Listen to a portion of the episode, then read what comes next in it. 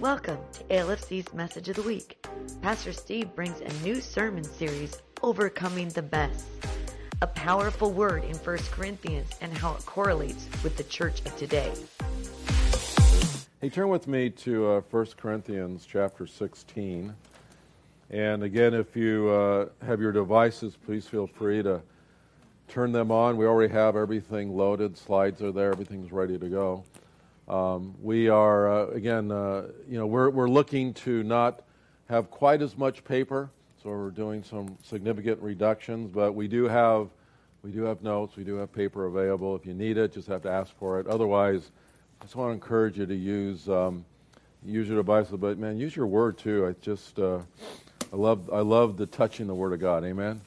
That's, uh, that's so important, at least uh, I know for me. You know, as we start this new series, uh, we're going to look at the Corinthian church. Man, that is an amazing church. There are really uh, a couple of pretty long letters that were written by the Apostle Paul, and we call that First Corinthians, Second Corinthians, and it's, it probably feels more like a book. It, it technically isn't, it's a letter that was written. And the thing that I have uh, been looking at as I'm studying this is you know, they're st- they were struggling just like we struggle. You know, I was reading about all the key things that are going on in the church today and the things that are happening, and I thought, we live in a world today and in a community today that is absolutely uh, along the same lines. And so that's why I, you know, I, I, thought it was kind of a mess. And so I, have titled the message "Overcoming the Mess." Can you see of that? Um, that uh, you should know that that that title went through a number of filters. Uh, it was like I thought, we had a list of 10 titles. So finally I said, okay, look at my staff, let's vote, you know, and of course it came out 50 50, and no one could decide. So I finally said, all right, Lord, you know, which one? Flipped a coin, here you go. Uh, the idea of overcoming the mess seems so relevant because there was kind of a mess in the church. Now, I want you to understand, I'm not saying there's a mess in our church, but I think there is a mess in the community that we call church across the board. There is so much chaos and confusion, our theology, our understanding. So that's why I think that what we're doing is so directed of God, because I wanted to bring some practical integration and application with absolute real issues that obviously happened then and also are happening today. And what happened is with this letter, they fixed the mess. You know, it wasn't perfect, but I'm thankful that I can say we can fix this if we study the Word of God. And you can, you can go home and say, Pastor said that this can be fixed, and it can be if we follow along according to the Word of God. And, and so what this does is that this, is, this kind of confronts us mm-hmm. about some very real life uh, problems, people problems. I mean, can you imagine in church there's people problems? wow, what an amazing thought. I've often said it wasn't for people, this place would be perfect. but, you know, that's kind of the way it works, right? And so, I mean, it's been this way from, you know, day one. And we all face these things. And I want you to know it's not just about church. I think this is in our community. We're going to be talking about problems that we face in our community, at work. I mean, these are things that face across the board. It's not just unique to the church. And I want you to really get a hold of this. I am addressing things that I believe are unique to our society and to our community, and I'm intentionally. And so I, I sort of listed this. I'm not going to go through this. This is kind of, you're wondering, what are the key issues? I've listed the key issues that are in uh, so we're going to be doing this over the next several months. We're going to go through these key issues and other things. But I mean, what can be better than looking at conflict, uh, and not just this is personal conflict, the kind of thing that happens with us, but also it happens in business and, and work. We're going to look at authority. You know, so who's who's in charge, right? What does authority mean? We're going to look at uh, sexuality. I, I, love lawsuits, right? We're going to look at uh, all the fun lawsuits. So all of my legal people who are going to be really well instructed, looking at the principles of you know how it is we bring correction and arbitration. I mean, there's actually a lot of information here. We're going to look at idolatry Now that sounds really ancient, doesn't it? So we think, well, I mean, does anyone have an idol hanging out at home? Go ahead, raise your hand. Everyone should, because you know it's called a TV set, right, or something, right? Your idol is. I mean, I just know why God didn't give me a boat. It'd be an idol in my driveway, you know. So it's probably why He's holding. I'm kidding. Uh, but you know, we have objects that can be idols. Uh, we have ideas that can be idols. I mean, is this crazy? You have family members that can be idols. I mean, I, you hear people talk about their family and their kids, and it's like it's idol worship. Uh, it just it's kind of crazy. So we'll be talking about some of that. Obviously, marriage, husband and wife stuff. Um, communion. There, we're going to celebrate Communion Day. There was a problem with communion in the church at Corinth, right. just like there's a problem today. Now, you're kind of wondering what that problem is. You'll have to wait. We'll get into it a little bit later. Uh, we're going to talk about spiritual gifts, the second coming, and of course, you know, the ever popular self centeredness, uh, which I know is certainly just a problem in the church in Corinth. Amen? We, we've got that already figured out. So, what we have here is a Word of God that's going to help us. Can I remind you that the Word of God has the answers? And, you know, this Bible that we have, remember the Scripture tells us that all Scripture is given by inspiration of God, is profitable for doctrine, reproof, correction, instruction in righteousness, that the man of God may be complete, thoroughly equipped for every good work. So here's a fancy way of saying that we can mature. Now, I say that word not as a negative. I don't want you to think you're being put down. I'm not saying you're immature. But the idea of being immature spiritually probably has a lot more to do with a lack of discipline, probably a lack of information, a lack of application, integration of the Word of God. You got to realize some of what is needed in order to fix this is our participation in what needs to happen. I mean, again, if we're talking about people's stuff, then it requires people interacting with people. You know, I, I'm going to come up with some very clear answers. I'm going to share with you from the Word what it's going to take. As a matter of fact, we're going to see in a moment uh, an overview of what, it, what needs to happen. But you have to get this. You and I need to be responsible, actually engage in this. You know, remember our theme is to engage, to do all in the name of the Lord Jesus Christ. You got to realize that alone would fix a lot of things. I mean, can you imagine everything you do before you say something, before you write, before you send a letter off, before you post that thing on Facebook? You want to ask yourself, is this being done in the name of the Lord Jesus Christ? I mean, think about how many things we might not have posted if we have just filtered it through with a simple filter. Is this something that God would want me to put out there? I mean, have you ever asked yourself the question, is anyone processing and filtering? That's one of the most important. We live in a world today where we have removed our filters. And I think what the Word of God's going to help us understand is let's put the filters back in. Because in that way, we can live life really well. Now, there is, and if you look at verse uh, uh, 13 and 14 of chapter 16, you can see right away that we have um, kind of, I, I love this, and it's, I was thinking we're going to start with the last chapter and then go back to the first chapter. Because what you have here is the Word is giving us a, basically kind of a quick summary. So, given everything that has been written, here is what you need to do, right? You with me on this? I love this.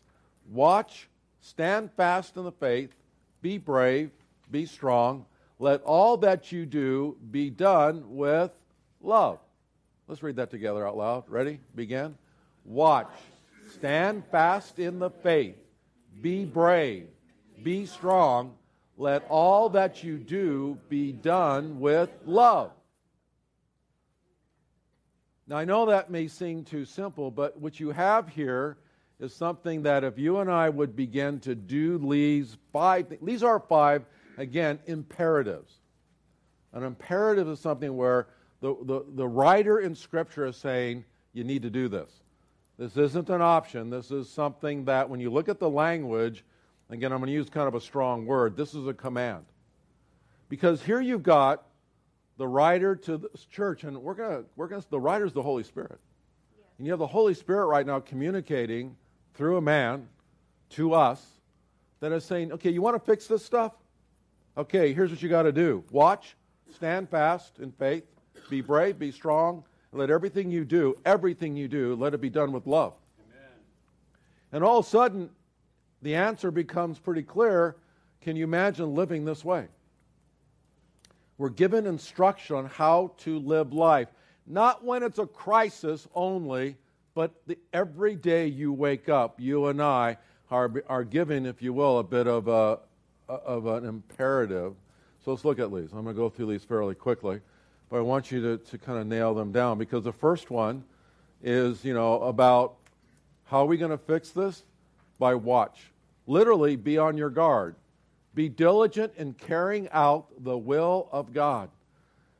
It was written earlier, so, my dear brothers and sisters, be strong and immovable. Is the church today immovable? Let me answer that for you. No, not at all. So, the same thing that was going on today is going on back then. And so, what we have here is the Holy Spirit saying, Look, you guys got to get got to lock this thing down. Work always work enthusiastically for the Lord. Okay, now is that only when you're at church? No. See, again, here's the crazy part. We are enthusiastic about all of our work for the Lord. So when you go and you work at the fast food place, or you go and you're a teacher in a classroom, you go to the shipyard and you're working on some uh, electronic or some construction work or you're, you are working as a professional and you're dealing with people or situations, work enthusiastically for the Lord. For you know that nothing you do for the Lord is ever useless. Amen. Can you some into that? There's some things that you got to ask yourself was that really useful, God? and the Word is saying, well, yes. Everything we do is useful, but why? Why is that true? Because of how we do it. You see, it becomes useful with your enthusiasm.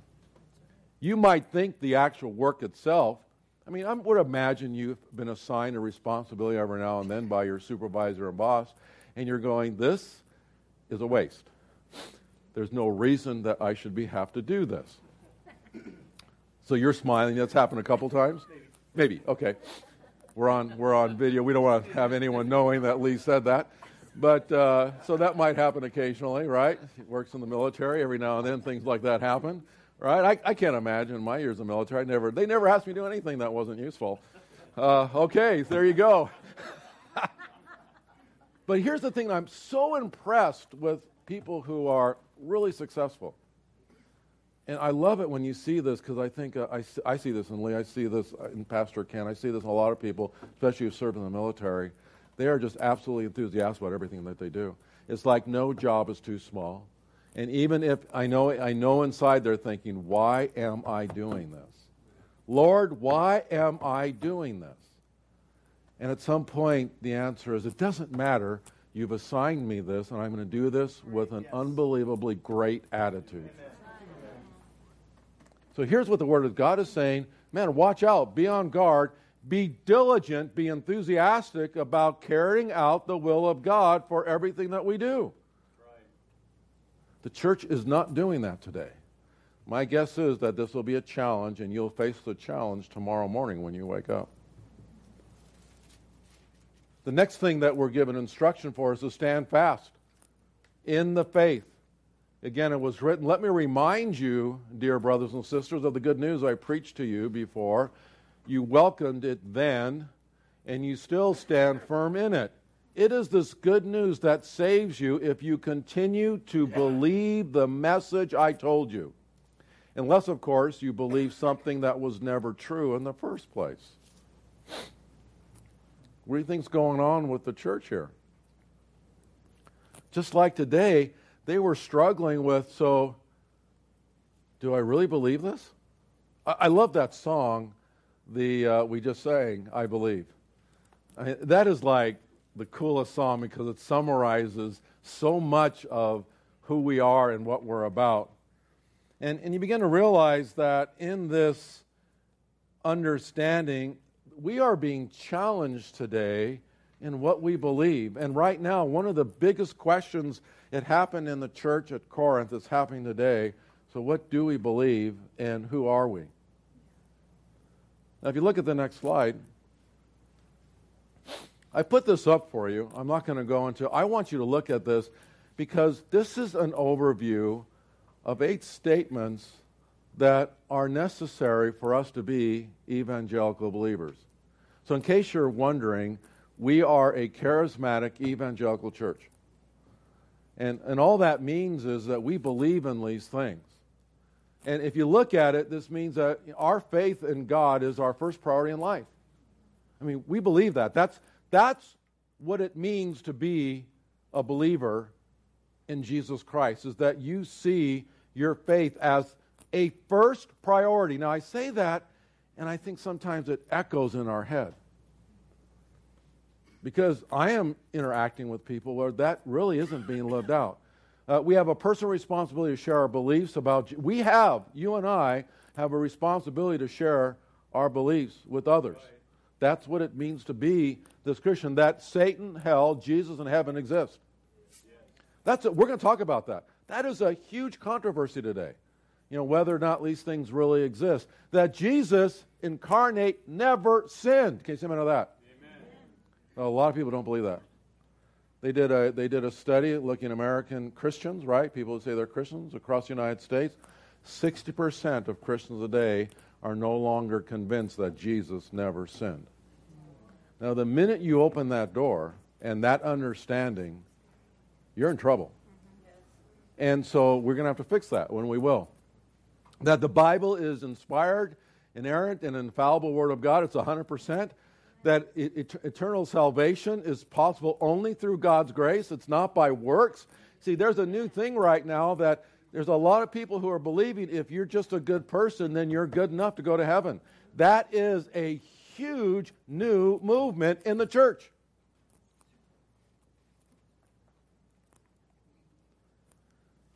I want to awaken you to some of these realities that, you know, we know that God is perfect, all knowing, all powerful, everywhere at all times. There are people who are not convinced of that. that He created the universe, He rules it, He is the same yesterday, today, and forever, and that the Holy Spirit is the active third person of the Trinity. Yes. He is not the force.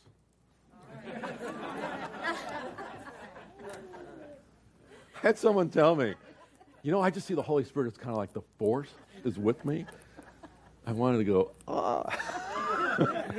Not true. I mean, thank you, Hollywood. Aren't you so thankful for all the great movies that are coming out? Again, can I just remind you, one of the ways we fix things is to realize Hollywood is not the authority for our spirituality. Yes, amen. oh, just thinking about it is kind of funny, but it's a crazy, especially our uh, those who have all they've known since day one is media, yeah. and all they know. I mean, people uh, watch more than they read, right? They they watch stuff, and so they actually, you know, they they go to YouTube. So I want to know how to. I mean, right? If you want to fix something, go to YouTube, right? That's you can do anything on this planet, right? And so, what's the message? Everything is that we need to know is contained here rather than, let me reflect yeah. back to this Bible, everything we know is right here in the Word of God. Yeah. But you have to understand the church is in a mess. Mm-hmm. Because this, what I just said, is not true anymore. It's true for us sitting here, most likely. Although, again, I'm not going to make any assumptions. But it's, it's the reality that things are changing quickly. Right. Now, we're being challenged. And I just listed these for you. I'll let you look at them. They're there for you. These are the questions we are going to answer over this series. I wanted you to see where we're going. And we're going to address, you know, all of these questions. Is there a real place called hell? You know, if we're good enough, do we go to heaven? Is the Bible trustworthy? Is marriage a valid institution? Is Jesus real? Is he sinless? Authority, the good, bad, and ugly. Uh, discipleship, mentorship uh, exclusivity. I mean, I mean, is Christ alone the only way for eternal life? and a connection to God? But you see, so many people disagree with you. They are so unbelievably disagreeing with you.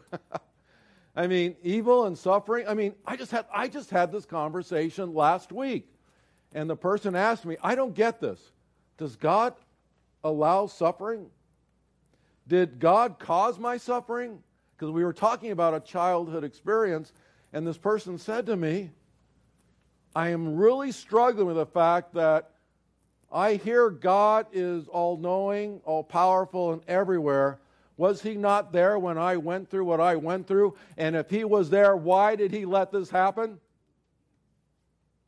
Those are some very real questions when you realize the numbers of people who have gone through abuse and neglect and trauma and, and just ugly moments in life, which it touches most all of us these raise very real challenges.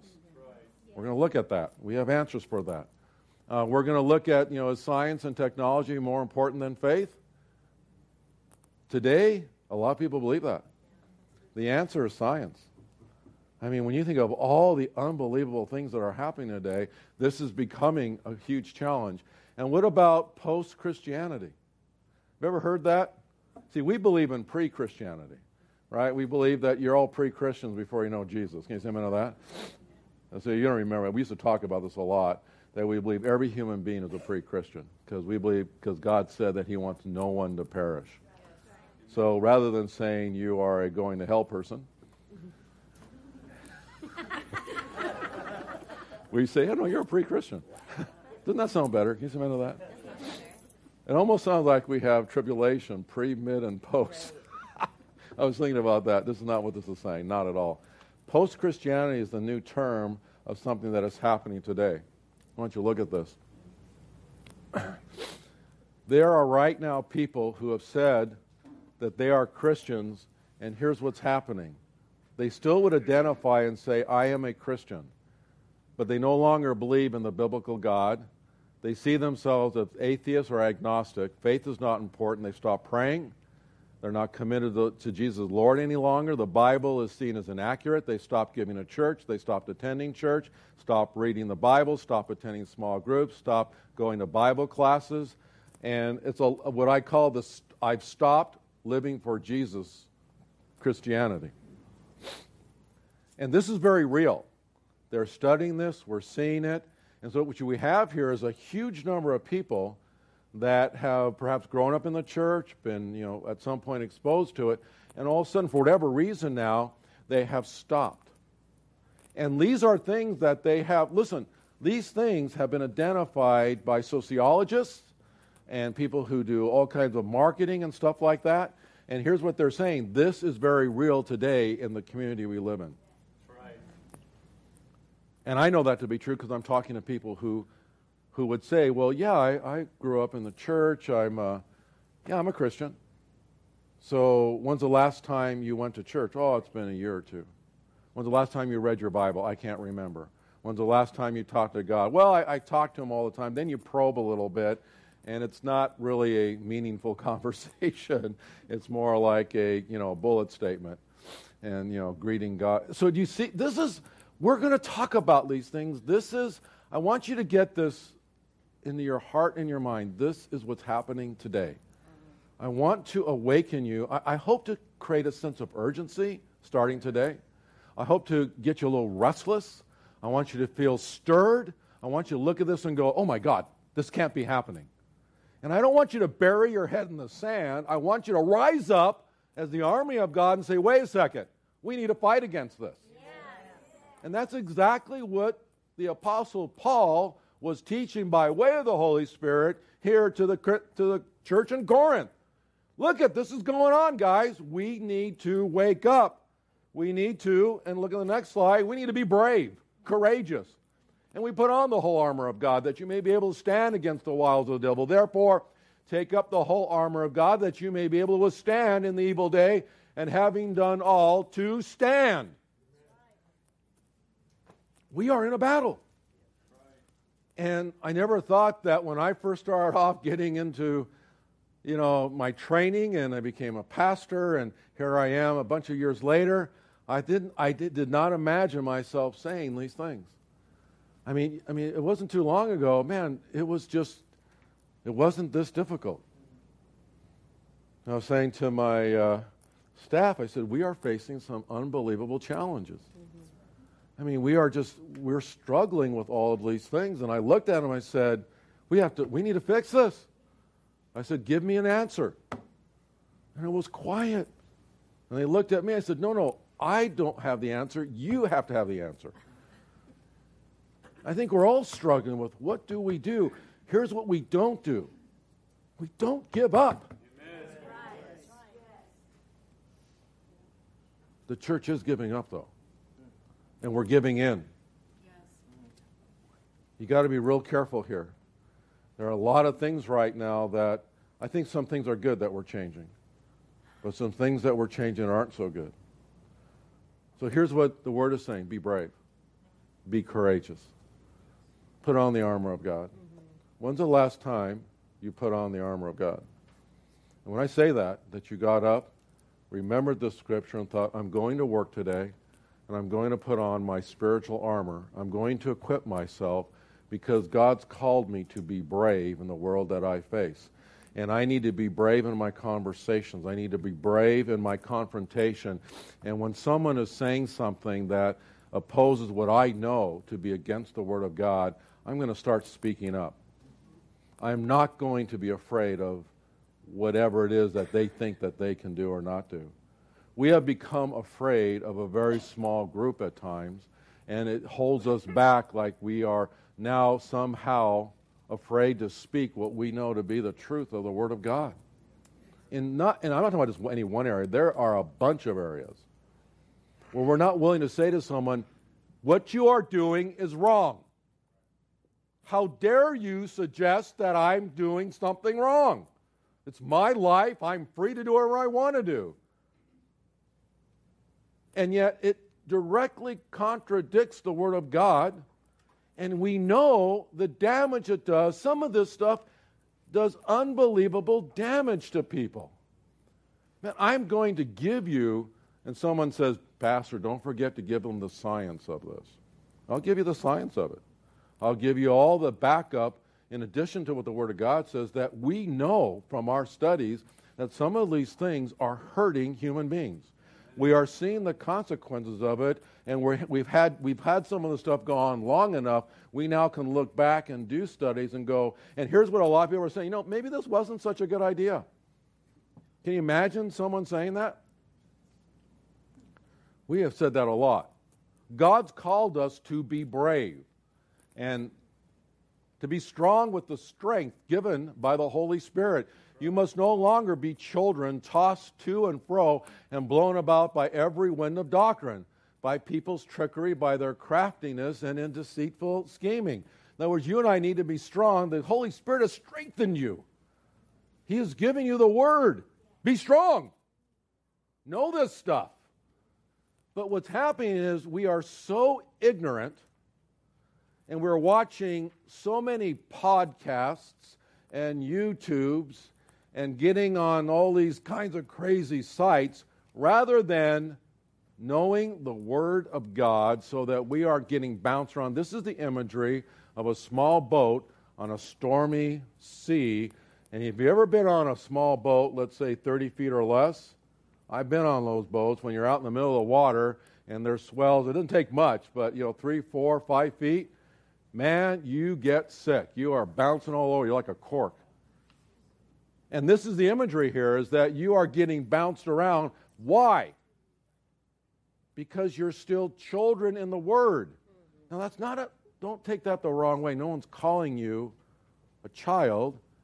But in your knowledge, in your understanding, there is still an immaturity in your understanding. And the result is every new thing that comes along, man, you're going, oh, that's a great idea. Let's do that. Oh, yeah, that's what the church ought to do. Oh, I saw that on a clip. Why aren't we doing that? Oh, that is a great thing. Let's go ahead. Let's make that happen. That looks exciting. What do children desire? Excitement. Man, I got all kinds of little grandkids, and they're, they're so excited when I sit down and say, let's just talk. Oh, Grandpa. I want excitement. I want bubbles. I want action. I want movement. I don't want to sit and talk. I want to do stuff. I want to rest.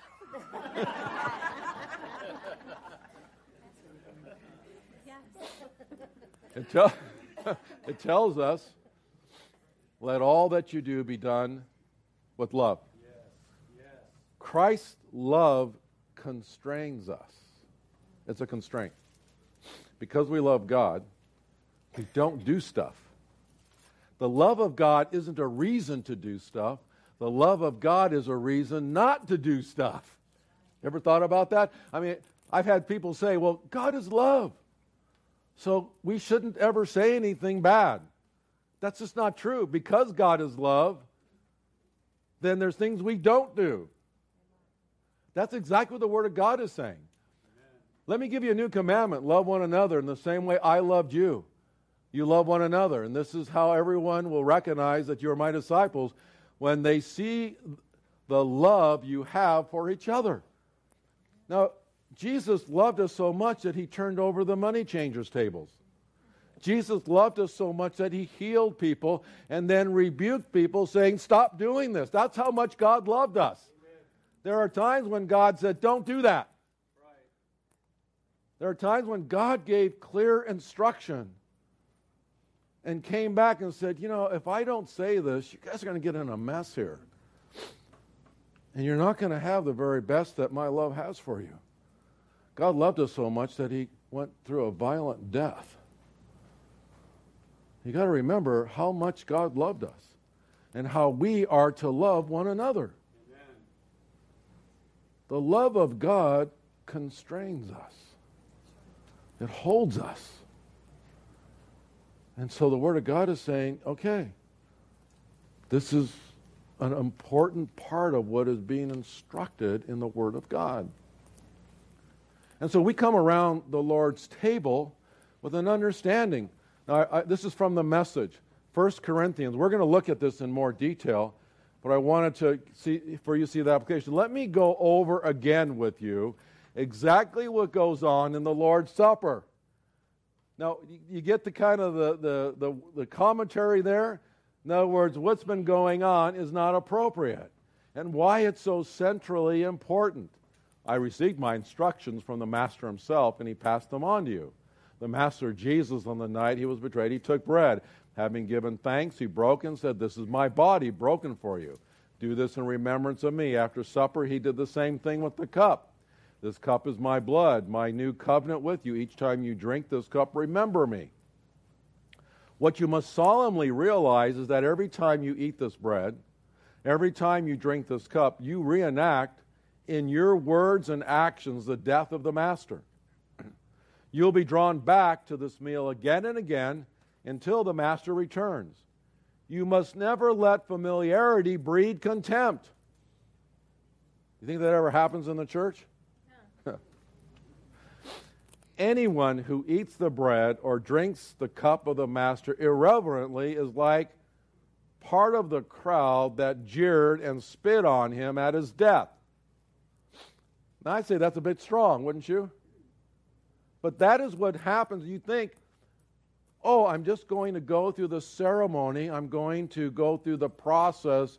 I get a small piece of matzah, a little cup of grape juice, no big deal. Let's just go through. It's a nice thing. I, I appreciate the moment. That's what the Apostle Paul is writing to the church in Corinth, saying, No, no, no, no, no, no. This is not that. It's much more than that. Mm-hmm. This is a huge moment.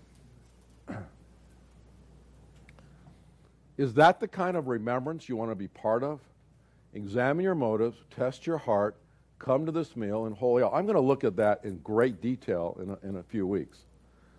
But I want you to understand, even today, that the very thing that we're reading in verse 13 and 14 directly applies to our actions right now. Yes. So, can I encourage you to be brave today? Can I encourage you to take a stand in your faith? Can I encourage you to be watchful? Can I encourage you to do this in love? Real love? Not something that the world would define, but as Jesus Christ has defined it? I want you to think about these things as we hold the elements and prepare to receive communion together and bring this all together in this final moment. Thank you for listening. Tune in each week and be greatly inspired and moved to deeper revelation. For service times and other resources, go to our website at alfc.us or download our app.